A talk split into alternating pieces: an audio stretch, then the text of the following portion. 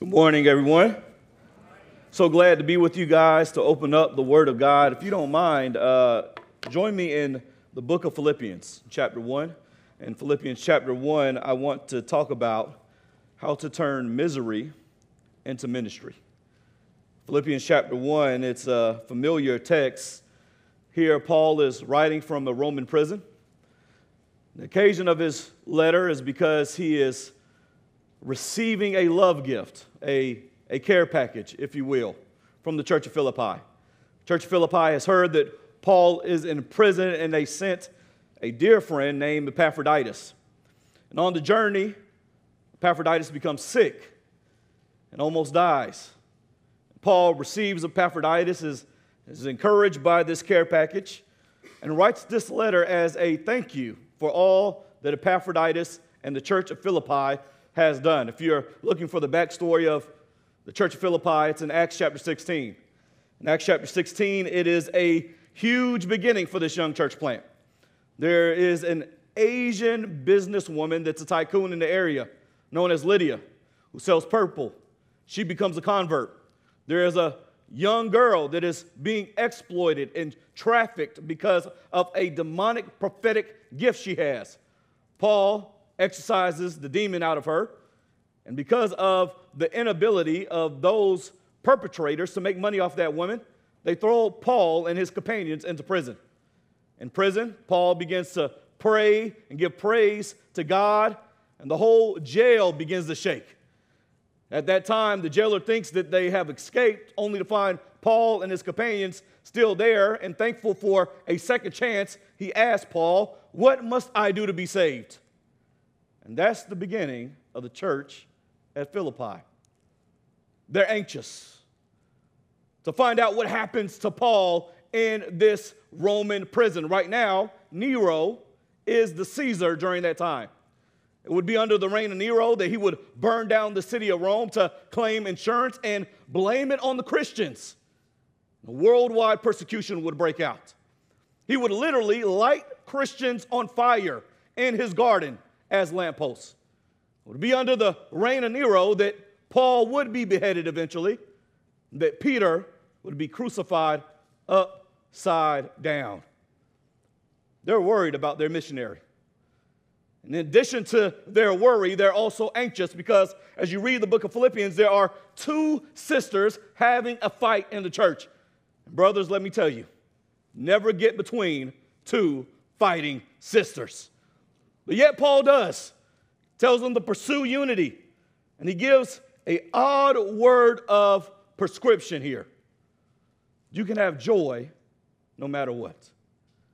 God doesn't merely just turn water into wine, God can turn misery into ministry. It was the 16th century in Holland where the Mennonites were being outlawed and, and executed. On one dark night, Dirk Willems was being chased by a a person that was trying to capture him and turn him in. They were running over an ice field. His pursuer fell in. And as Dirk heard the cries of his pursuer, he went back and actually rescued him, only to be turned in and executed and burned at the stake. It was his Christ likeness that led to his persecution. Even at the risk of his own life, Dirk Willems was willing to save another person, even though he was facing disaster, because he knew there was a greater disaster facing that person. Friends, that's the context we got to get to understand Philippians 1. Many of us would sacrifice ourselves to save someone from physical disaster, but Paul has sacrificed himself to save others from eternal disaster. Here, Paul wants us to get that even though persecution and prison has come his way, he can have joy no matter what. Starting with verse 12 in Philippians chapter 1, it says this Now I want you to know, brothers and sisters, that what has happened to me has actually advanced the gospel. So that it has become known throughout the whole imperial guard and to everyone else that my imprisonment is because I am in Christ. Most of the brothers have gained confidence in the Lord from my imprisonment. and dare even more to speak the word fearlessly. To be sure, some preach Christ out of envy and rivalry, but others out of goodwill. These preach out of love, knowing I am appointed for the defense of the gospel. The, the others proclaim Christ out of selfish ambition, not sincerely, thinking they will cause me trouble in my imprisonment. What does it matter? Only that in every way, whether from false motives or true, Christ is proclaimed, and in this I rejoice. Yes, and I will continue to rejoice. Here, Paul is encouraging them that they should rejoice even in spite of the difficult circumstances. They are anxious about Paul. Paul is anxious to tell them to have joy.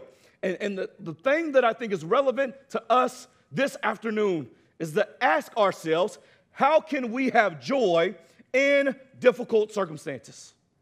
I believe the main point of verses 12 through 18 is simply this a gospel centered life will produce joy because all misery can be lived through as ministry. That's the jewel Paul finds in prison. Even though he's suffering and going through trials and tribulation, even though Epaphroditus almost died on the trip there, even though there is a looming division at the church of Philippi, even though it seems like Nero is reigning on the throne of the world, he has joy because this ministry is pouring through his adversity. Verses 12 through 14, we see one thing uh, God can use a prison to reinforce your purpose. God can use a prison to reinforce your purpose. See this in verse 12. Paul is saying, I want you to know, brothers and sisters, that what has happened to me has propelled the gospel, it has catapulted the gospel even further. Here, Paul gives an interesting progress report. He's saying that the gospel has not failed because of his failure, but instead, the gospel has flourished. Shouldn't we define that? The gospel that Jesus saves sinners. The gospel that Jesus came and lived the life we should have lived and then died the death we should have died. The gospel that means that Jesus lived a perfect life and died a horrible death. And on the cross, Jesus takes our sins and exchange gives you his righteousness. He absorbs our hell so we might have eternity in heaven. This is the heartfelt message Paul says I live for, and when I suffer, it has gone forward. Good news is here in verse 12, we see where the gospel should have been muted, it actually was multiplied. That even though Paul was captive, he now had a captive audience. That even though Paul was now in chains, he was able to preach Christ. And here we see what we can really grab from this is the good news is so good, we don't have to worry about the bad news. Can I just ask you a question? If you were to receive a text right now in the middle of this message, what's the worst news you could receive? For some of you, it could be test results from a doctor. For others, it could be an update from a distant relative that is facing death or a car crash, and you would feel helpless because of how far you are right now. For some of you, it may be that your children have given up on the faith. I'm not sure what could be the worst news in this moment, but I know that if you have this good news that Jesus has saved you from death, wrath, and eternity to God the Father, that that good news will always eclipse the bad news in your life. See, that's what Paul gets. This good news is so huge, so magnificent that he sees how this good news of the gospel is going forward. And regardless of the bad news, the good news is always greater. Verse 13, he says, So that it has become known throughout the whole imperial guard what has happened to me. Could you imagine? Paul's chained, and every moment he keeps on having his purpose reinforced by one question so what you in for? Why are you here? So what they catch you on? And time after time and time again, Paul says the gospel. I'm here because of Jesus Christ. Paul is exhorted in this. He is lifted up in this. Paul is answering that the setback was an opportunity for a setup. And he's saying that he is nothing but a bow that is being pulled back and suffering, but is allowing the arrow of the gospel to go forth. See, what Paul wanted to do in his strength, God would only do through his weakness. Guys, that's the answer to many of our questions on why God has given us the routes we have pursued. That maybe God hasn't given you that promotion, that maybe God hasn't given you that spouse, that maybe God hasn't given you that area of success in your life because He will take away every option until you realize He was always the only option. Until you take your strength and rely on God and know that God has to use us, and it's not our intellect, it's not our strength, it's not our background, it's not what we're connected to, but whom we're connected to, and only God will get the glory you've been called to ministry and pursuing ministry, you, you'll come to this reality. Those who God uses greatly, he often breaks mightily.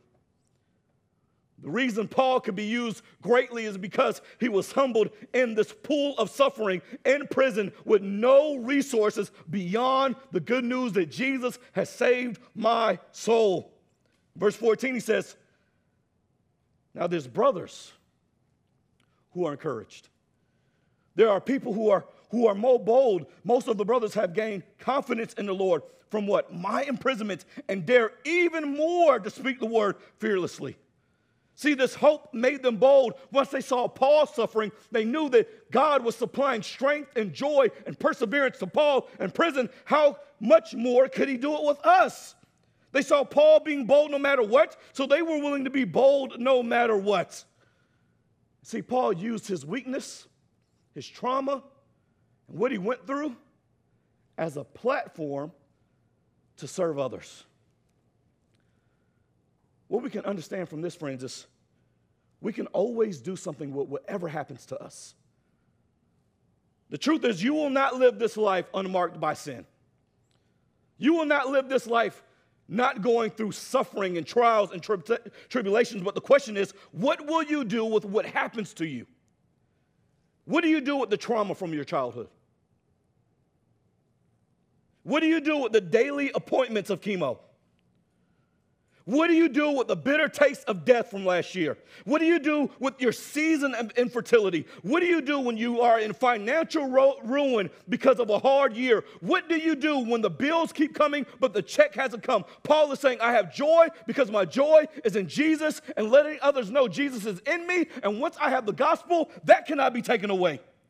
And yet, when people look at me through my weakness, they see my peace. They see my praise. They see my joy. They see me rejoicing and they ask why. And my only answer I can give them is because God has saved me. See, when people look at my broken pieces, they see the masterpiece of Jesus. When people see my hope through cancer, they can see Jesus as ultimate healer. When people see my joy in prison, they can see Jesus as ultimate liberator. When people see Jesus through my pain, they can see Jesus as my ultimate joy. Now, can we be honest? It's often not how we do American contemporary church. We have a spirit of triumphalism and being overcomers and gathering 1 p.m. on Sunday mornings and pretending like we have everything together. Hushing the kids, wrapping up that argument, sipping down the coffee, get the caffeine running in my veins, even though I'm grumpy, I'm broken, there's trials waiting for me once I leave here. But what if people saw your brokenness? What if instead of hiding our flaws in the church, we would let them platform Jesus? Here's the thing I've learned people will naturally be inspired by your strength, but it always leads them to idolization or competition. I mean, how many times over and over again have we seen a ministry leader only platform their strengths and become an idol in people's lives? And the moment that idol is taken away, simultaneously, they lose faith in Jesus. Or maybe it's on the other side, it's competition. And you say, man, I will bring that person down. I will criticize that person, gossip about that person, so that I can become the idol I want to be. But what about weakness? What leaders do you know that are transparent, that are always sharing where they need to grow in the Lord, and always sharing their past and their testimony is always in the present tense? See, weakness is a lens that always points to reliance. See, it allows you to understand that Jesus isn't just working on us in the past tense, Jesus is working on us in the present tense. And here's the beautiful thing in sharing the gospel and sharing Jesus being our stretch and not merely just a crutch the world is more hungry to hear that than Christians who have it all together. You give somebody a beautiful gift when you tell them where you are weak, and it's the ability to go second. John Piper tells this illustration of a missionary who was low on funds and actually had no shoes for his journey. And he was walking from one town to another. And he finally got to this tribe where he knew they were hostile to the gospel and preaches the good news to them, and they run him out of town. Discouraged and almost suicidal, he breaks down underneath a tree, asking God to take his life. As he falls asleep, he wakes up and notice the elders of the tribe surrounding him. And at that moment, he thinks to himself, God has answered my prayer. I'm going to die right here underneath this tree. But instead, the elder of that tribe speaks up and he says, We have seen the bottom of your feet, and we know that you are a holy man, and that whatever you had to tell us was worth the brutality you went through. Tell us the message you have. And it was at that moment that he shared the beauty and the gospel of Jesus Christ. Friends, can I tell you? Some of the most beautiful moments of sharing the gospel will be in a funeral home. One of the most beautiful moments you have of sharing the gospel will be with nurses and doctors who have yet to hear the good news of Jesus Christ. But in our darkest moments, listen to me, Jesus shines brightest. Second thing we see from here is that God can use persecution to reinforce praise. See this at the bottom of verse 18. The bottom of verse 18, it says this What does it matter?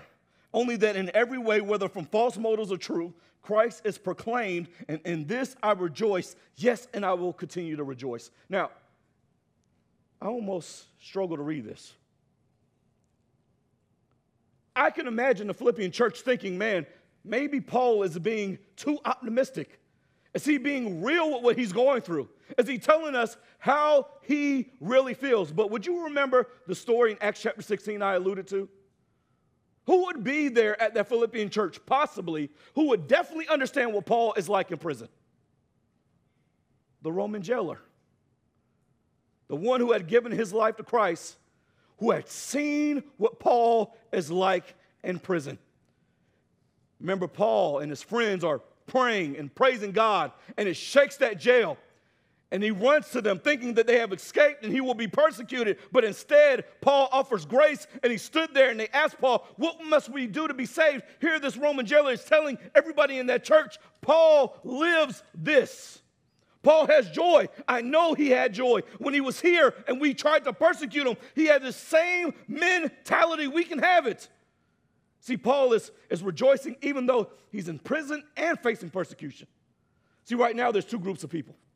There are some who are preaching the gospel because they are more bold because of Paul's perseverance, but then there are some who are actually angry at Paul. Maybe because he's imprisoned, maybe because he is the leader and they want to take his place, and they're hoping that as they preach, it will lead to greater persecution and maybe a stricter judgment for Paul. Paul says in verses 15 through 16, yes, there are some that are preaching out of love, there are some that are envious, but no matter what, I praise God because the gospel is being preached. Now, let me pause here. Because some people quote this verse to give false teachers a pass. Paul is not allowing them to pass because of their message, but because of their motivation. Paul says they have the wrong motivation, but they have the right message.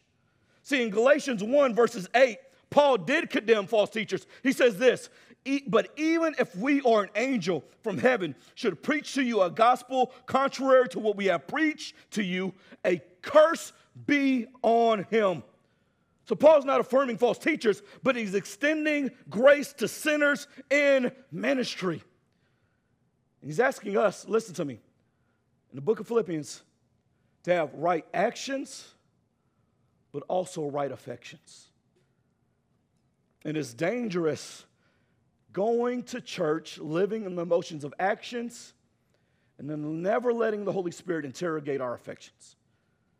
Why do you come to the Grove?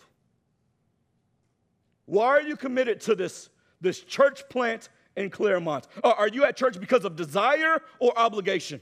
Or are you pursuing ministry for purpose or for the praise of others? Are, are you serving to be close to God or to be close to a leader?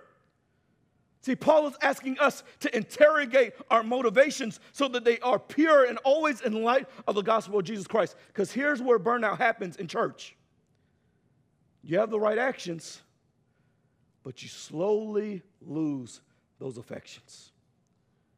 You forget why you set up chairs, you forget why you change locations, you forget why you give scandalously.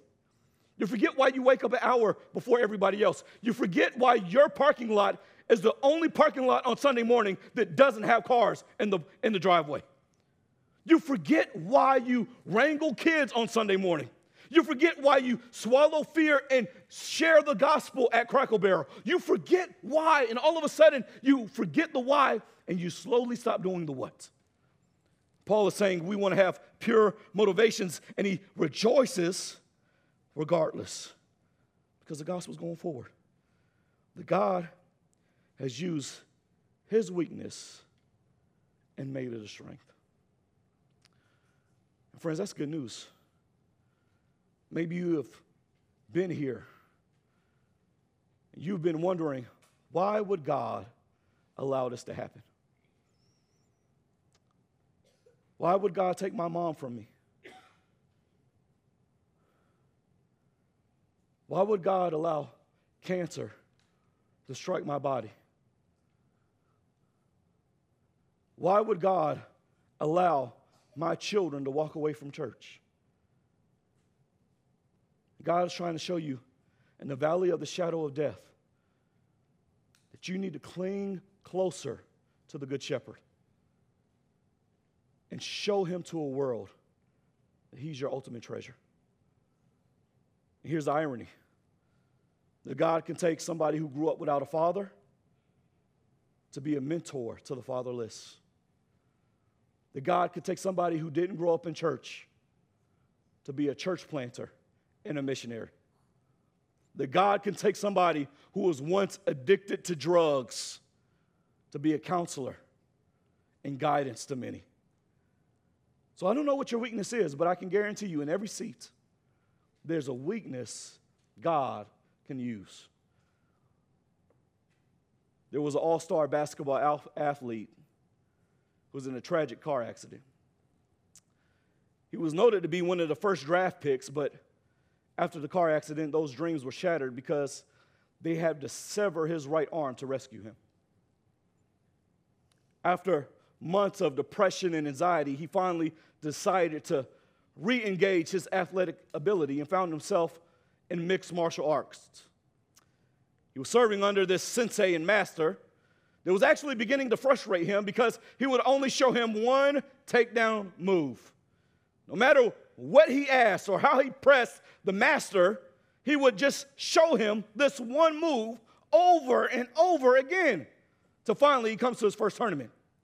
He jumps into the match tries to utilize some things he had seen other people do. That wasn't working. And then finally, he resorts to the move the master had shown him, taking down this particular person, and he wins the match instantly. He goes to the second round. This time, he wastes no time. He does the takedown that the master had shown him, and it is an instantaneous win.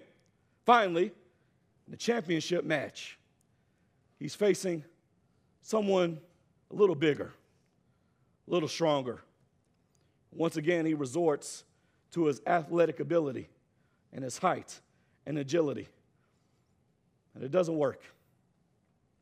And finally, he does the takedown the master told him to do and wins the match.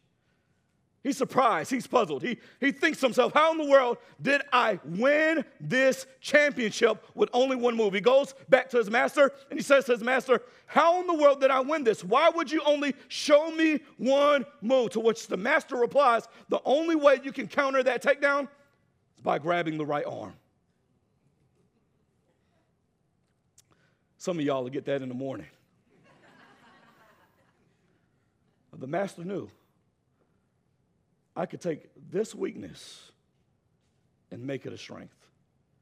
The master knew if I if I take this weakness and make it a strength, you will have to rely on me. You have to do what I tell you to do. You have to do what I showed you. You would have to rely on what the master told you instead of your own strength, your own ability, your own eloquence, your own money, your own finance. You would have to be in a position where you rely on God and the master gets all the glory. I don't know about you, but that's where I want to be in life, where God can use my weaknesses and all of my frail moments and get the glory from weak voices, weak preaching, week in and week out, where I give God my best, but over and over again, God uses my weakness to become a strength to see more people come to know Jesus Christ.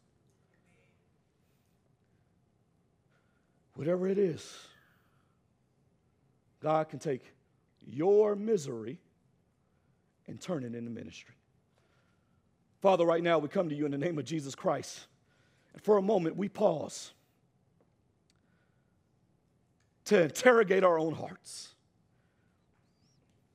Father, I pray that your people here at the Grove would see where there is unprocessed hurt, maybe bitterness or resentment towards you. I pray, Father, that they would examine how they actually feel about those unanswered prayers.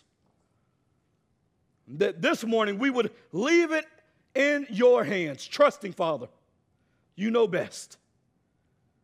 That we would rejoice with Paul that a prison can reinforce our purpose and that persecution can, can reinforce our praise. That even though we walk through the valley of the shadow of death, we will fear no evil because you love us. We know this is the great news because Jesus has given his life. And Romans 8 tells us if God, who will not spare his only son for us, how will he not with him graciously give us all things?